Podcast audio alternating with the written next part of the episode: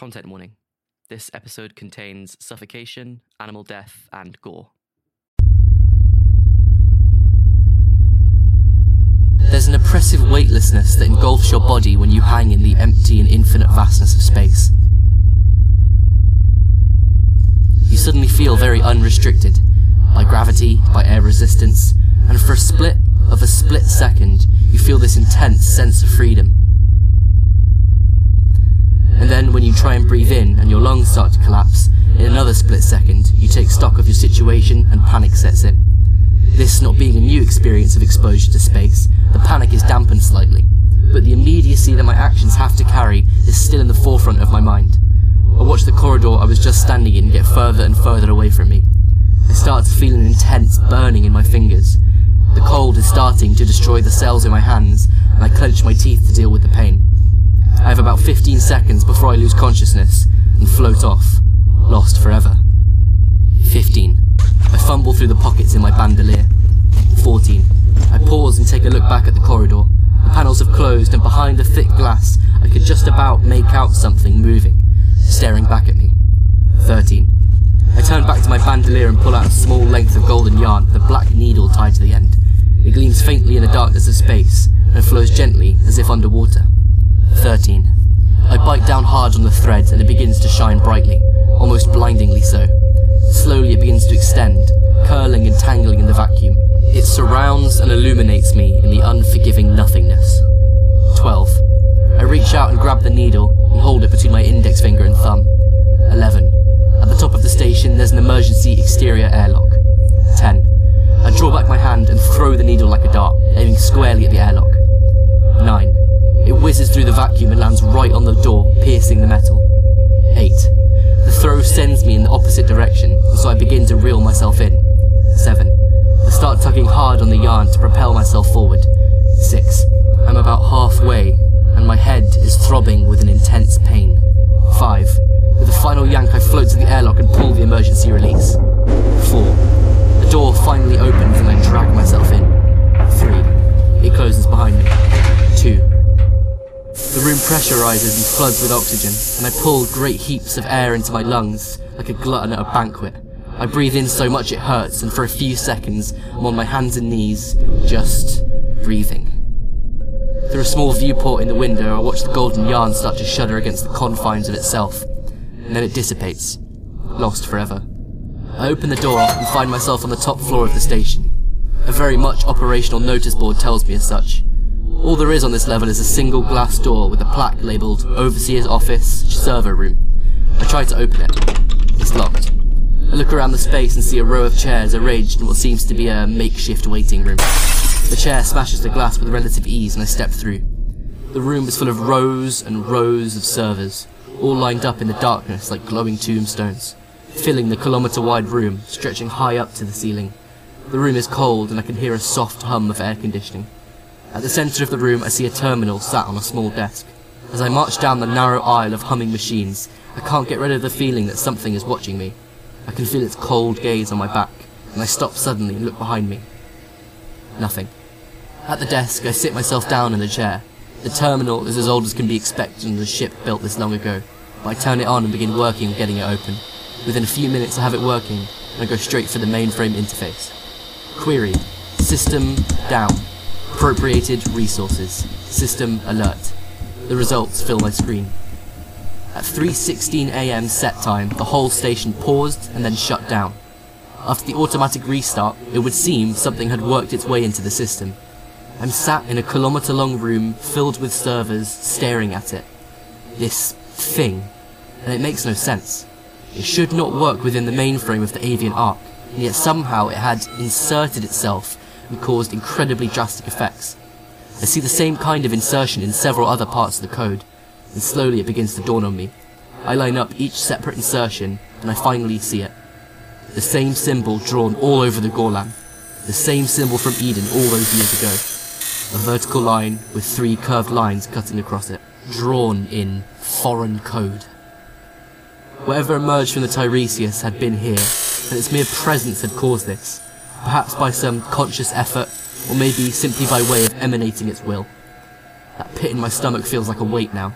The fear travels in my chest and down into my abdomen, and for a short moment I pause, my hands just hovering above the keyboard. Fuck. The best course of action now is to shut it all down and hail the council.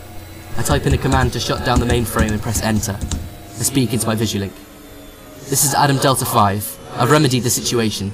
Please send someone to come get me this time. I'll explain when you get here. I, I just want to get the fuck out of here.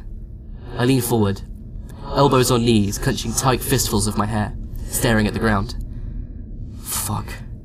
A noise comes from the entrance to the room. I look up. I can just make out a dark silhouette of something blocking out the light coming from the waiting room. For a moment, we just watch each other, and I feel its cold gaze. And then it begins to run. I leap over the desk and enter the forest of servers, hoping to make a beeline for the exit. I forget all the anxiety about whatever it is that could bend a computer to its will just from being close, and I forget all my regret and my shame, and I just start running. Left. Right. Right. Left. Trying to make my movements as erratic as possible, hoping to evade my pursuer. I make a sharp left, pushing against one of the monoliths, cross over the path, and go into the other bank of machines. One question goes through my mind, inescapable amongst the rows and rows of inoperative machines. If this thing is what I think it is, how is it still active? I see a glint of white metal and I stop, back flat against a server. It has to be one of the security drones. It makes a soft gurgling sound, and I hold myself in complete stillness. The drone leans forward and then sprints off, deeper into the maze.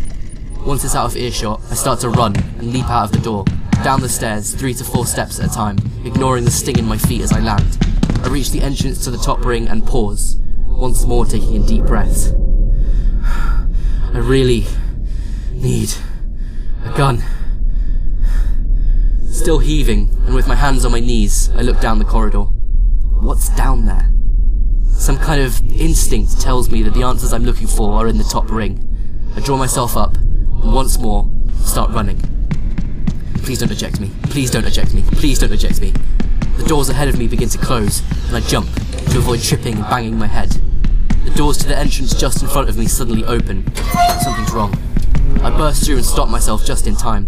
What must have been the first floor is now just a ledge above what is the partially hollowed out remnants of the first ring. Each wall and floor of every room meticulously taken apart. and the sides of the space are what remains of the rest of the ring.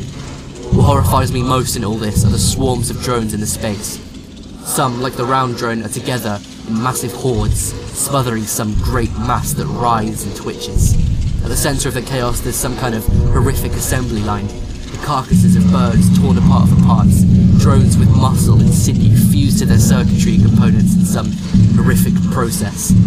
Those with reappropriated organs and parts move on, presumably to devour more parts of the station.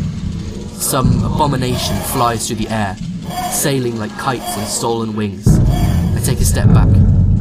Something makes a noise behind me, and before I'm able to turn around, I feel a searing pain in my torso. I look down and see a long appendage protruding outwards from my chest, composed of metal fused to bone, wrapped in muscle and flesh, stray feathers soaked in the blood of us both. It leans in, gurgles,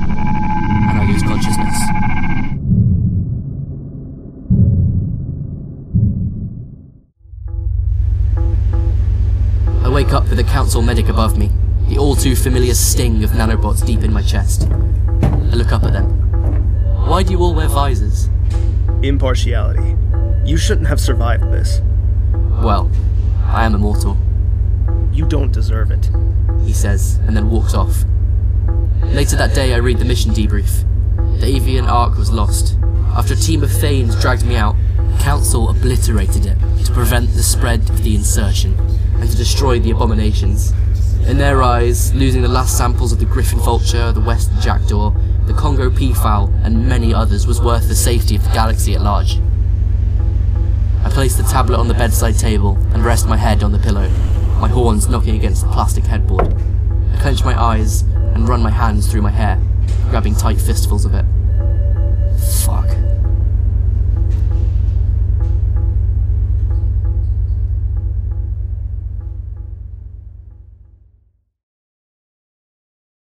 Medic played by Eric Smith. Adam Delta 5, writing and sound design, all by Kai Gwilym Pritchard.